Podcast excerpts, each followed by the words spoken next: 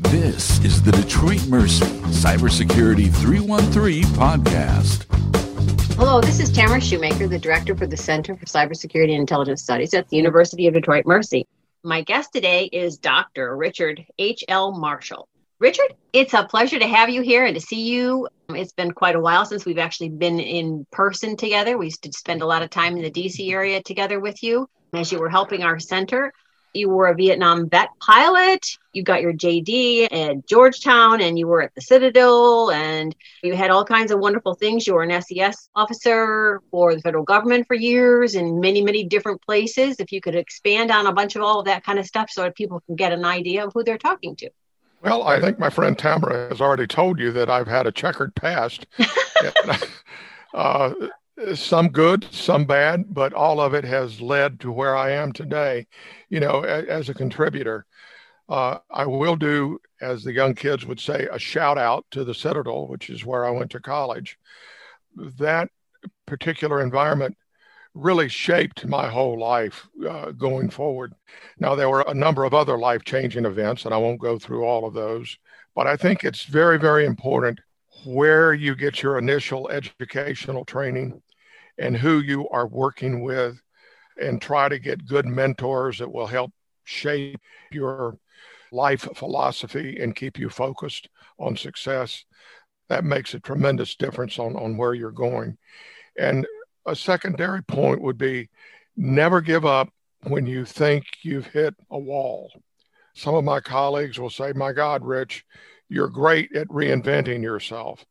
Well, I think that's part of my upbringing, both from my parents, my religious background, and my scholastic background, is that don't look in life's rearview mirror. That's not where you're going. Look in the windshield and see where you're going and help shape that destiny and take advantage of opportunities that come along. There have been mentors in my life that I didn't expect and I was lucky enough, I would like to say smart enough, but in reality, lucky enough to listen to them. So, uh, enough of that balderdash. Let me give you some basic points. Um, I'm a recovering A personality, which you probably picked up on. I'm also a recovering attorney, although most of my work lately has been associated with international law, and I spend a lot of time doing international law. I'd rather do cybersecurity policy because to me, that's exciting. I know to a lot of people it's boring, but I cut my teeth on that, so to speak, at a late age. Now, many, many years ago, when I was the Associate General Counsel of Information System Security at the National Security Agency, and let me translate that. NSA has two basic missions, although they don't like to phrase it that way, but two fundamental areas of practice, shall we say. One is to intercept the adversary's communications, uh, intelligence data, uh, to use the raw term, to help our key policymakers make appropriate decisions. And more importantly, to protect the American way of life. A related mission is associated with making sure that our communications are adequately protected so that the adversary can't do the same thing to us that we're doing to them. Now, correctly, those two activities are combined at the National Security Agency. And here's why I think that's a good thing. If you're very good at breaking signals, then it would correspond that you can take some of that language or some of that knowledge about how to break signals into how to protect them. And if you're very good at protecting signals, then that makes it easier for you to figure out how the adversary is protecting their signals so that you can break those. Now, I know that sounds a little more exotic than it actually is, but let me translate that into a more application layer level. We were very interested in protecting DoD and government communications from being intercepted by the adversary. And initially, that was radio communications for all intents and purposes and telephonic communications. But in the late 80s, early 90s, it became more and more associated with computers.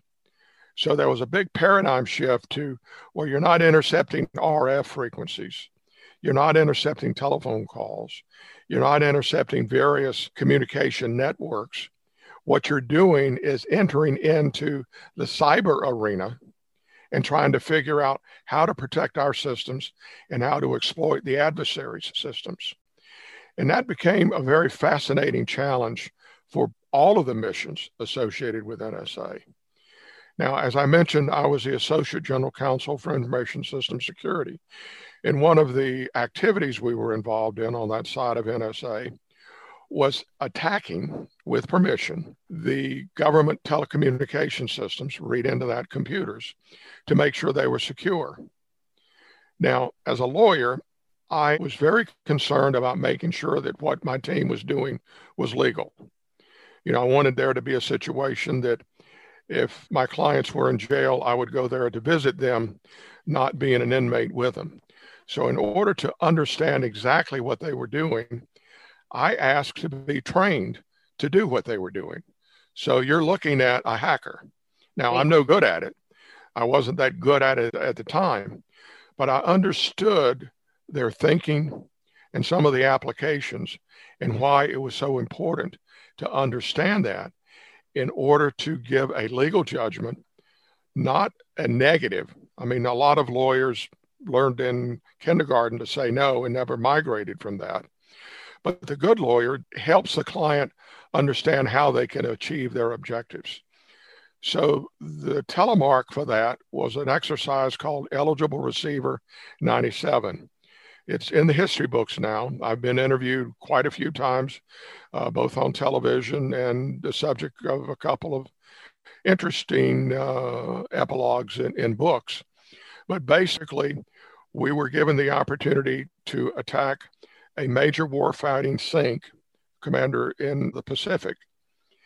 And we did that under a very unique way.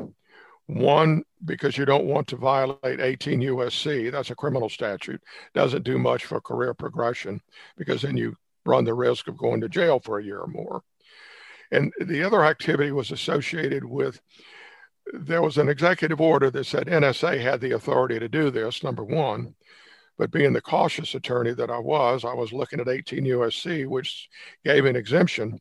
If the owner of that telecommunication systems gives you the permission to test it for efficacy, in other words, making sure it's safe to use, then you've got a green light to go ahead. So the challenge was we had to determine who was in charge of the DoD telecommunication system.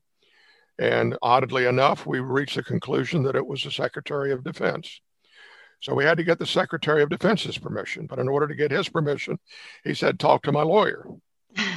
so I had to go and talk to the DOD General Counsel at the time. And I invited the NSA General Counsel to go with me. And he says, No, Marshall, you go by yourself. You know what you're doing. I have full confidence in you. Well, that was a nice thing to say. And I really appreciated that. But I didn't realize the full implications of what that meant until after I had briefed the DOD General Counsel, and she was satisfied with what we were doing and said, I think what you're doing is legal. But I really would prefer if the Attorney General said what you were doing was legal. So go and talk with her. And I said, Yes, ma'am, I'm happy to do that. I'll set up a meeting and both of us can go. And she said, No, I have full faith and confidence in you. You go by yourself. Richard, am I sensing a deniability issue going on here with you? Well, you're very perceptive, a lot more perceptive than I was at the time. And oh, basically, no. what it was, they wanted to have plausible deniability and be able to say if it didn't work, we always knew that Rich was crazy Richard. anyway and let it go at that. So I briefed Janet Reno, who was over six feet tall, very formidable person. And what most people don't realize is that she worked her way through college and law school wrestling alligators. Now, the fact that she was still alive suggested that she won all of her wrestling matches with alligators. So she was not only formidable from a physical standpoint, not that she threatened any physical harm, but she was an intellectual giant. It was amazing to have the wonderful conversation that I had with her. And we became fast friends as a result of that. So there again is an example of you never know who's going to be on your side until they happen to join forces with you. So I'm happy to say that she served as a mentor to me in helping to develop what is my career. Now, the acting president in this exercise was a fellow by the name of Richard Clarke. Most people refer to him as Dick Clarke. And I'm sure many of you are aware of the fact that he became the cyber czar under the president at that time, which was Bill Clinton. Most people didn't realize that initially, and then later uh, under Bush as well. But Mr. Clarke, uh, or Richard Clarke, became a cybersecurity expert, self appointed, as a result of his experience as being the acting president during Eligible Receiver 97. And I had the great opportunity to work with him, actually for him, in the White House, helping to develop cybersecurity policy. So this was a great opportunity to take advantage of what I knew technically, which was a mile wide and an inch deep. But I had a lot of friends who were very good in the technical field and could call on them. And uh, that helped formulate some national strategy. And as praise to Richard Clarke at the time, had the policies we developed and promulgated during that tenure, had they been approved and implemented, we would not be having half of the problems that we're now having with cybersecurity technical issues. But once again, it was a situation where things were over coordinated and vanillaized because even today, we still don't have an entity that's in charge of cybersecurity for the United States. It's very diffused. And it's very diffused because everybody wants an opportunity to uh, get a little bit of money from Congress. So everybody lays claim to being able to do it, but very few can deliver. And I think we've seen that with a couple of recent exploits by our adversaries. And I won't get started on that because it is just too frustrating to talk about. So, my main focus area is in policy. And as a result of that, and looking around and knowing that we needed to have adequate technical talent in the federal government, I had the opportunity to be involved in helping to establish a cybersecurity program for colleges and universities throughout the United States. Uh, Dick Clarke was a major proponent of that. Uh, there was also an individual from Idaho, a deep personal friend of mine, who played a key role in that. And the director of information system security at NSA was heavily involved. And it was just a great group to work with to put together this particular program, which has grown over the years and is very active. And one of the big pluses of that was not just to helping to develop the policy, but to implement the program and to be part of that program implementation. And that's where I first met our hostess with the mostest, Tamara and her charming husband. And we looked around, and each of the schools gave a presentation on why they should be part of the program. And I'll be quite honest with you, and I've, I've said this to Dan and Tamara before University of Detroit Mercy, who are they? Aren't they a bit presumptuous to think they can be part of this great program? Well, they certainly taught me a lot. I listened to their presentation and I said, you know, they have it together. I want to be part of them because everybody wants to be on the winning team. You know, coach, pick me. So I got to be friendly with Tamara and Dan and uh, I realized what a great program they had. And so when I came back to the fort, I said, I want to be their SEAL, which is an acronym for Senior Executive Academic Liaison. Now, at that time, I was Senior Executive Service, the equivalent at that time of a one star general. So I had a little bit of leeway on an opportunity to express my desires and get away with it. So I was very happy to be selected to be their SEAL. And it was just an overwhelmingly positive experience on both sides, not just for me, but for Tamara and Dan and for the University of Detroit Mercy. So let me beat the drum a little bit for UDM. One of my very dear friends, John Watters, who headed up a major cybersecurity company, was very impressed with the program. I took him up there with me to meet the head of UDM and discuss their particular program. Now, John had a vested interest because he was always looking for talent in his cybersecurity program. I was interested because A, I thought John could get some good resources from UDM, although he was going to be competing with NSA.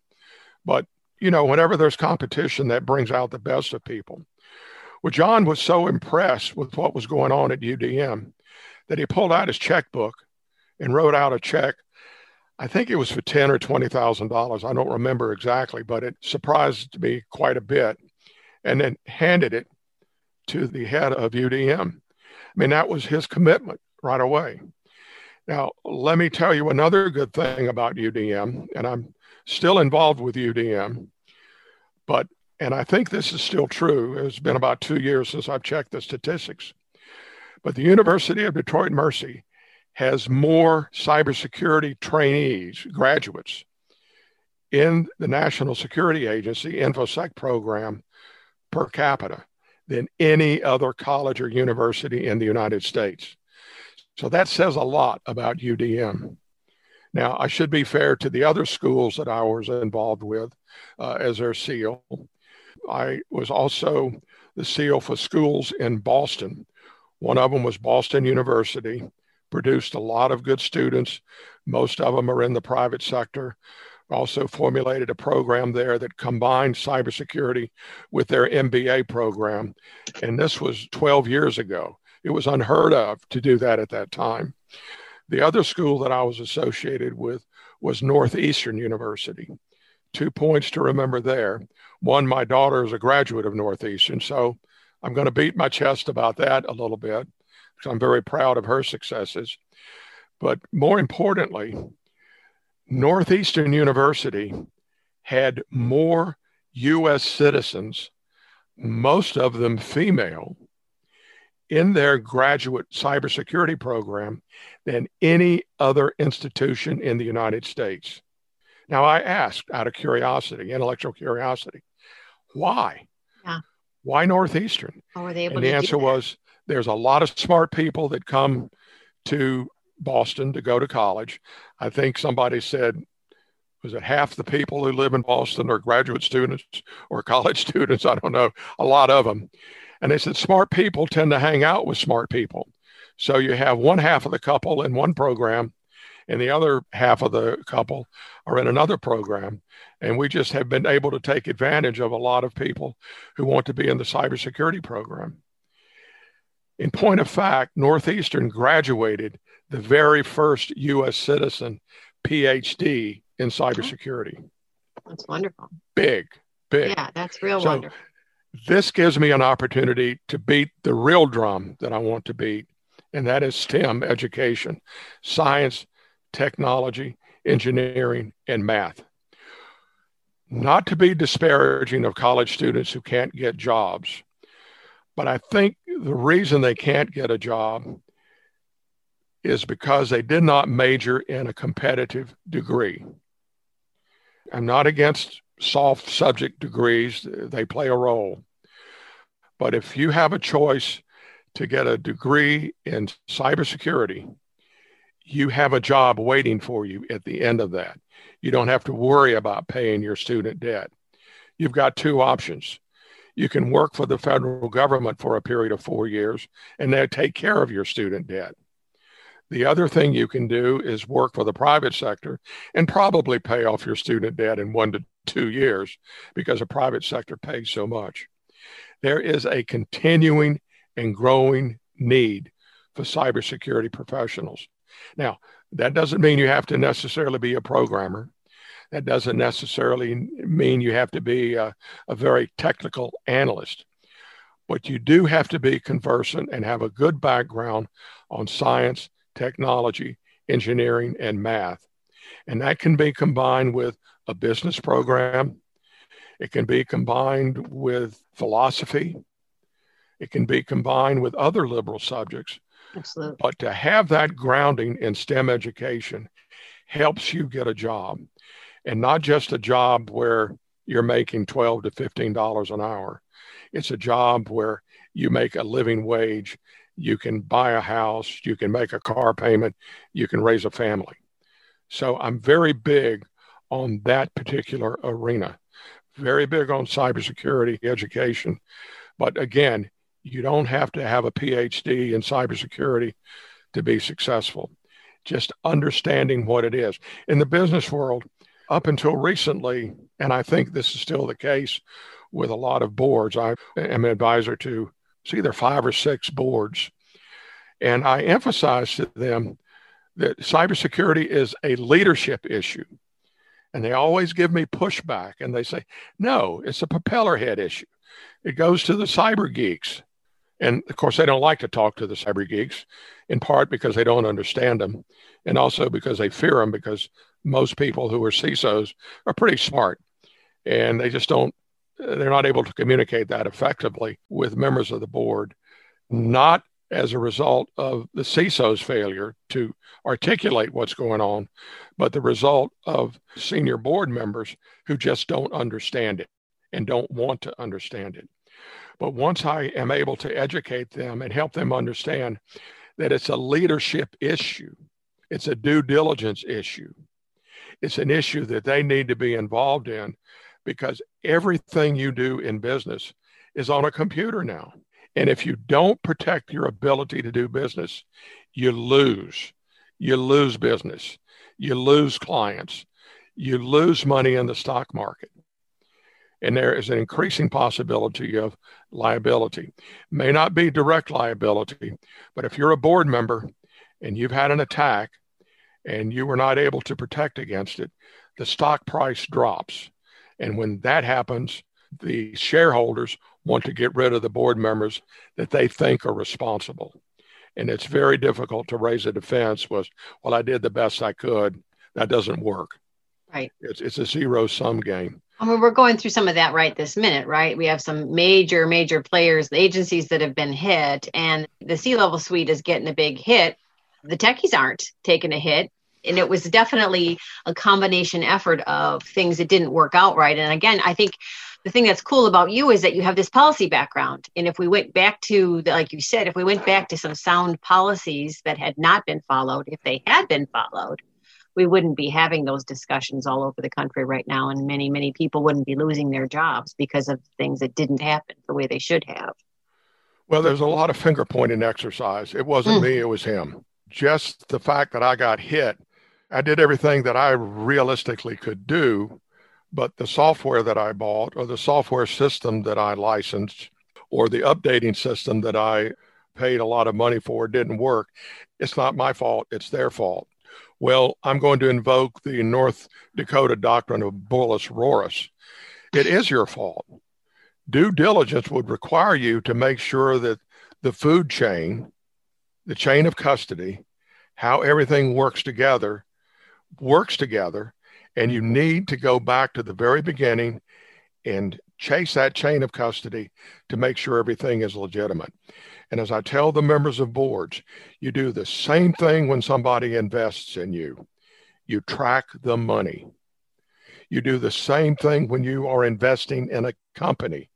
You do a significant amount of due diligence to make sure that they are legitimate, that they are sound, and that it's going to be a worthwhile investment why don't you devote that same amount of energy and intellect and money to make sure your cybersecurity program, to make sure your business program is safe from cybersecurity attacks? Don't blame somebody else. Don't hold anybody else accountable.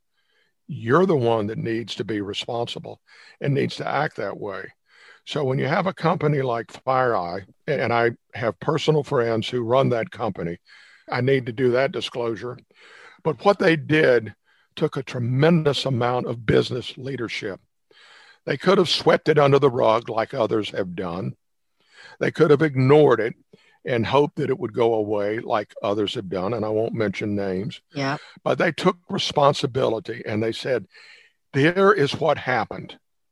Here's what needs to be done to help correct it. Now, I realize it was after the fact, but correcting it after the fact is much better than ignoring it. And then we should give due credit to Microsoft, who said, okay, we need to take action to help correct this problem. So, what we're going to do, and it was a policy decision that was technically implemented, is we're going to check to make sure the certificates are timely and accurate and still worthwhile. And they nullified a bunch of certificates that were not acceptable anymore and replaced them with new ones. So that took out a channel of access for the adversaries. Now, that's wonderful in hindsight. And I'm not trying to beat up anybody here or no. point fingers, but it illustrates what we should be doing all along. Yeah. Every single moment, we should trust but verify. And I'm not saying that as a political statement, I'm saying that as a business statement. When you get in your car, if you're smart, you need to check to make sure you've got enough gas to get wherever you think you're going. You put on your seatbelt you look at traffic before you move out in it.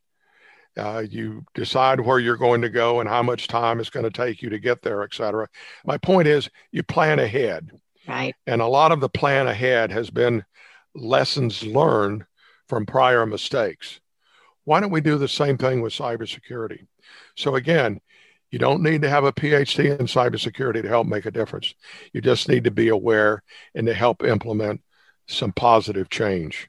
I think this really illustrates how business and techies and all this stuff has to work all together. It's a concert, right? And you have all the different pieces and parts that work, but they have to work together, right? And so I think the cool thing about cyber, and you've done it even in your own career, you talked about earlier, was that there are different pieces and parts that you've gone from one to another. So there's no one thing that you can study, one thing that you are going to be, one thing that is going to do it all. There's no silver bullet, right? There's no magic, whatever, but it's how it all works together.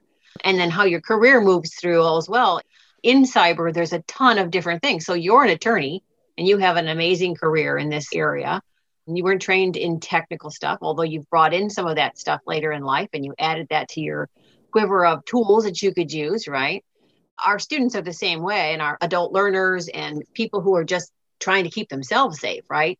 These are all things that we need to start learning and start incorporating into our thing but never stopping right? We always are moving forward always learning new things. So hopefully we're going to take from this emergency a whole lot of learned lessons and then go forward with a little bit more knowledge and working together more on some of these things Oh, definitely. One of my most enjoyable experiences was my two years at the Department of Homeland Security. Although there were times when it was very, very frustrating, I was the senior non political appointee. So I was very frustrated that some of my senior leadership was reluctant to make a decision. And there were some interesting workarounds, which I won't publicly disclose.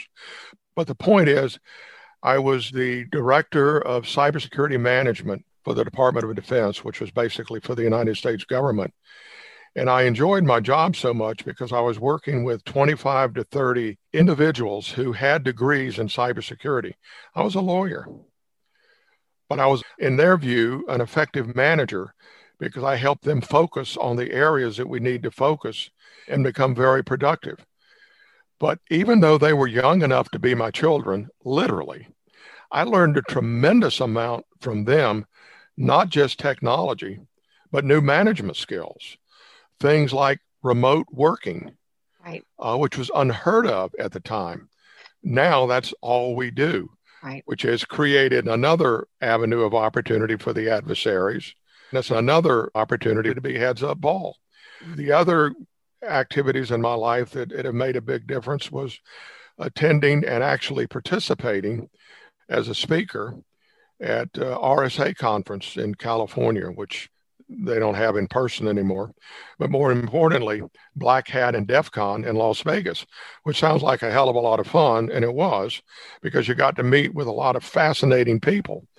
And I remember two points I want to share with you here. One, I took my son with me whenever I went to Las Vegas. Now, a lot of people would say, that's crazy. Well, my son was over 21 but when I took him out there, I had him involved in what we were doing. I had him volunteer as a goon, which is a polite way of saying he was a helper. And his job was to escort speakers to various locations to make sure they got where they needed to be on time. Now, the positive of that was he got to meet a lot of fascinating people which kind of helped shape him. And now, through no fault of my own, no pressure, he's an IT guru. There you go. You know, so the point is, you can't teach them young enough. Yeah. Give them an opportunity, expose them, even if it's in a non technical way, and watch to see what happens. Watch to see how they blossom. Watch to see how they grow. It's fascinating, absolutely fascinating. The other aspect working with these young kids was I learned an awful lot from them, not just technology, but how to better manage a large group of people, whether they are in house or whether they're outhouse. You know, right now, because of COVID, most people are working from home now and thriving and doing well. It's a plus and it's a minus. You know, you save a lot of time and you're not having to commute. But the other disadvantage is so many systems at home are not adequately protected. We're getting better at it. But everyone in the home environment needs to be more conscious of cybersecurity.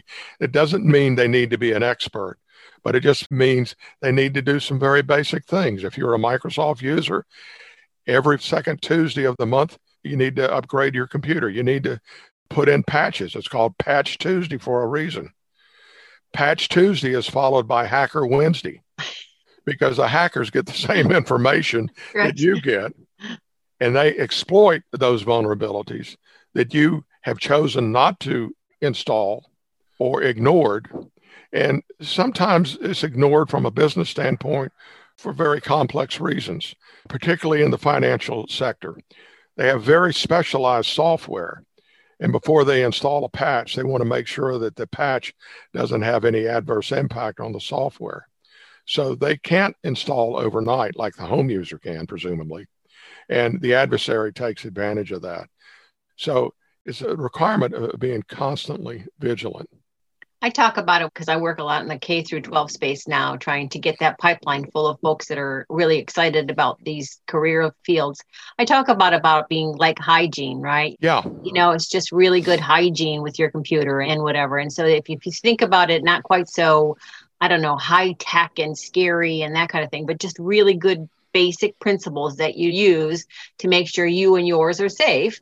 You know everybody's going to be more enriched and more protected if we all take on that responsibility right and try to make sure that we do the best we can with our systems and everything that we touch. Exactly. Let me add another comment about udm and I don't mean to embarrass you, Tamara. If you blush, that's okay.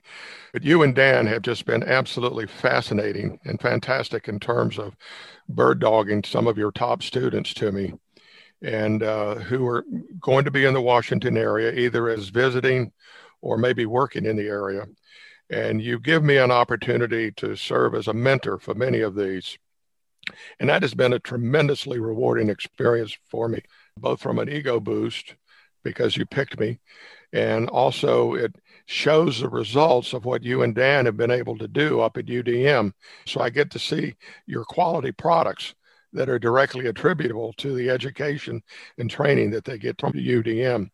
And I need to brag on the most recent one you sent me, and I won't mention her name, but when she interviewed for NSA, and this is unheard of, when she interviewed for NSA, she was offered the job at the end of that interview. That never happens.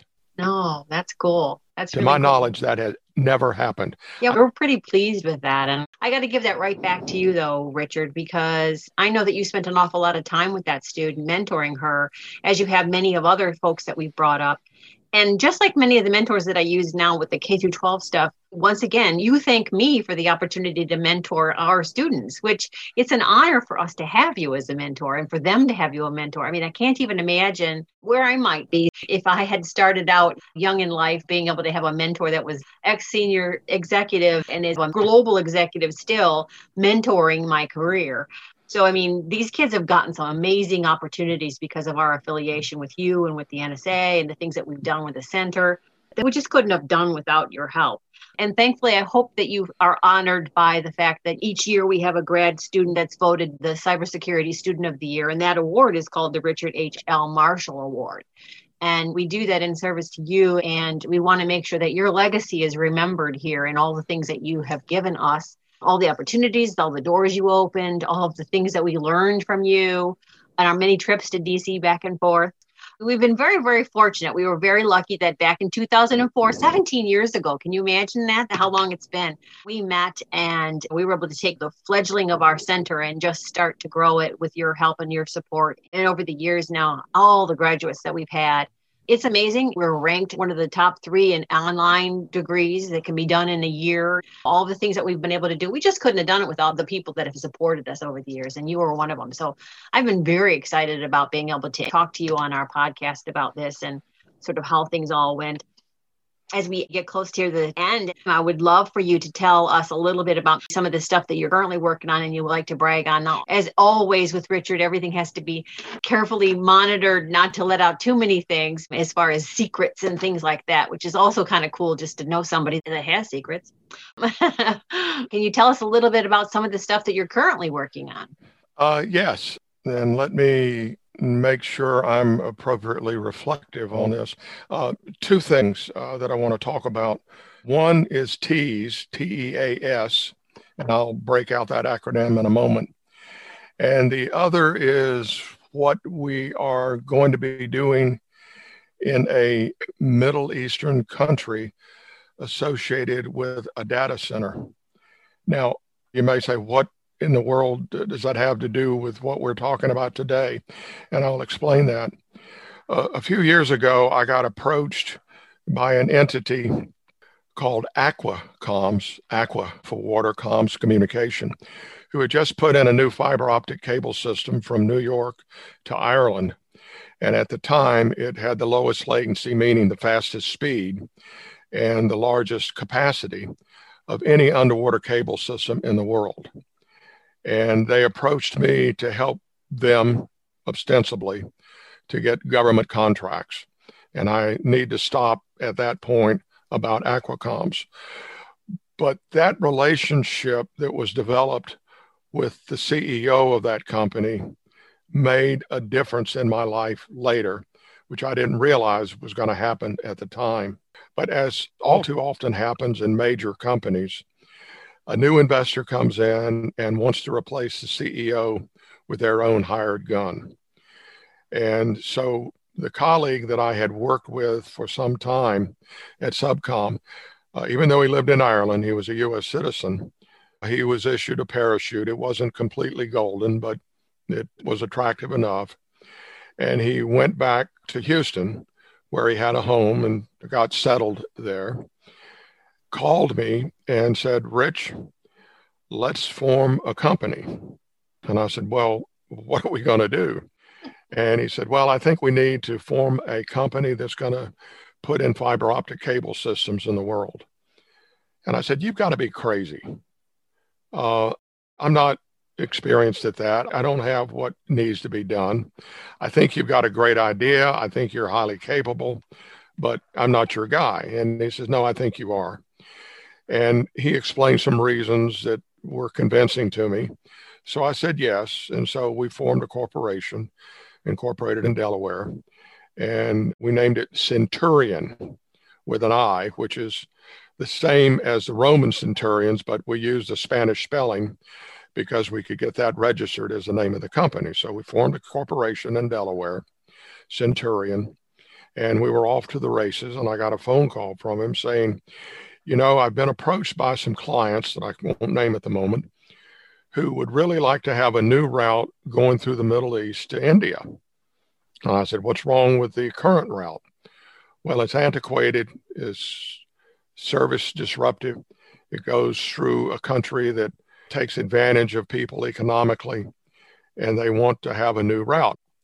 So he said, Well, uh, the preferred route of our clients is going through Israel.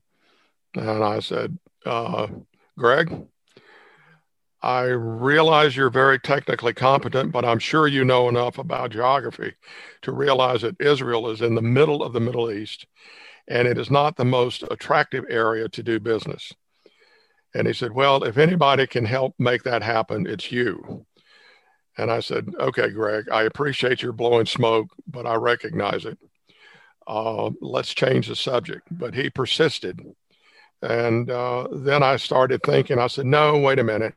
I think I know somebody who knows somebody that can help us. And I played those cards and was able to locate a, a good business partner in Israel who was extremely helpful.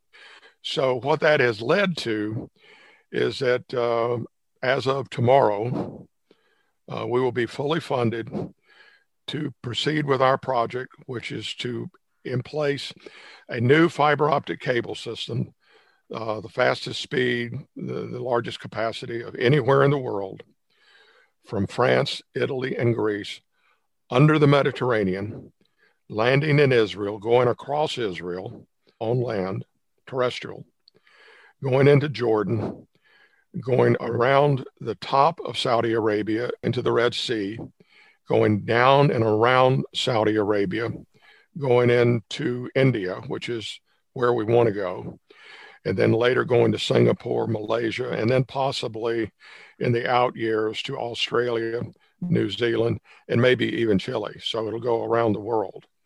Massive, massive program. Absolutely amazing. Now, what we've been able to do in the last couple of years, completely unforeseen, is Israel, Jordan, and we're also doing business in Saudi Arabia. Now, when I was in Saudi Arabia and explained to them what we were doing, at that time, they did not even want to admit Israel's existence. Now, things have changed in the last four years, in the last two years, particularly, even in the last few months, if you really want to put a fine point on it. But I explained to the Saudis that we were connected to Jordan, and they were happy with that. So over time, the Saudis and the Israelis are doing things diplomatically that they weren't doing before. Now, I'm not saying it was a result of Cinturion's activities in the Middle East, but we did give them an opportunity to have yet another opportunity to communicate and communicate effectively. And so we have investors both from Israel and Saudi Arabia into Cinturion, which is wow. a U.S. company. Now, to me, listen, I'm not saying that's going to lead to a, a peace prize, but it's just absolutely phenomenal to think that that was an unanticipated result of these activities. And now some of my friends are saying, oh my gosh, aren't you worried about the potential for changing political dynamics in the Middle East in terms of uh, Right. Some there's always saying, worry about whenever there's any political changes that things are going to happen differently in business, it, correct? Exactly. But we can kind of take comfort in the fact that people need to communicate, whether they're fighting with each other, whether there's times of military or, or tension, they need to communicate.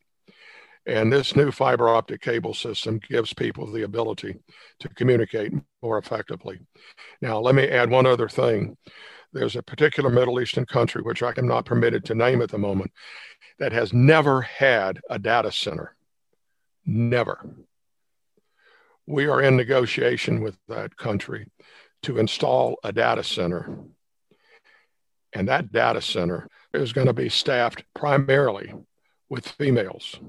Oh, my.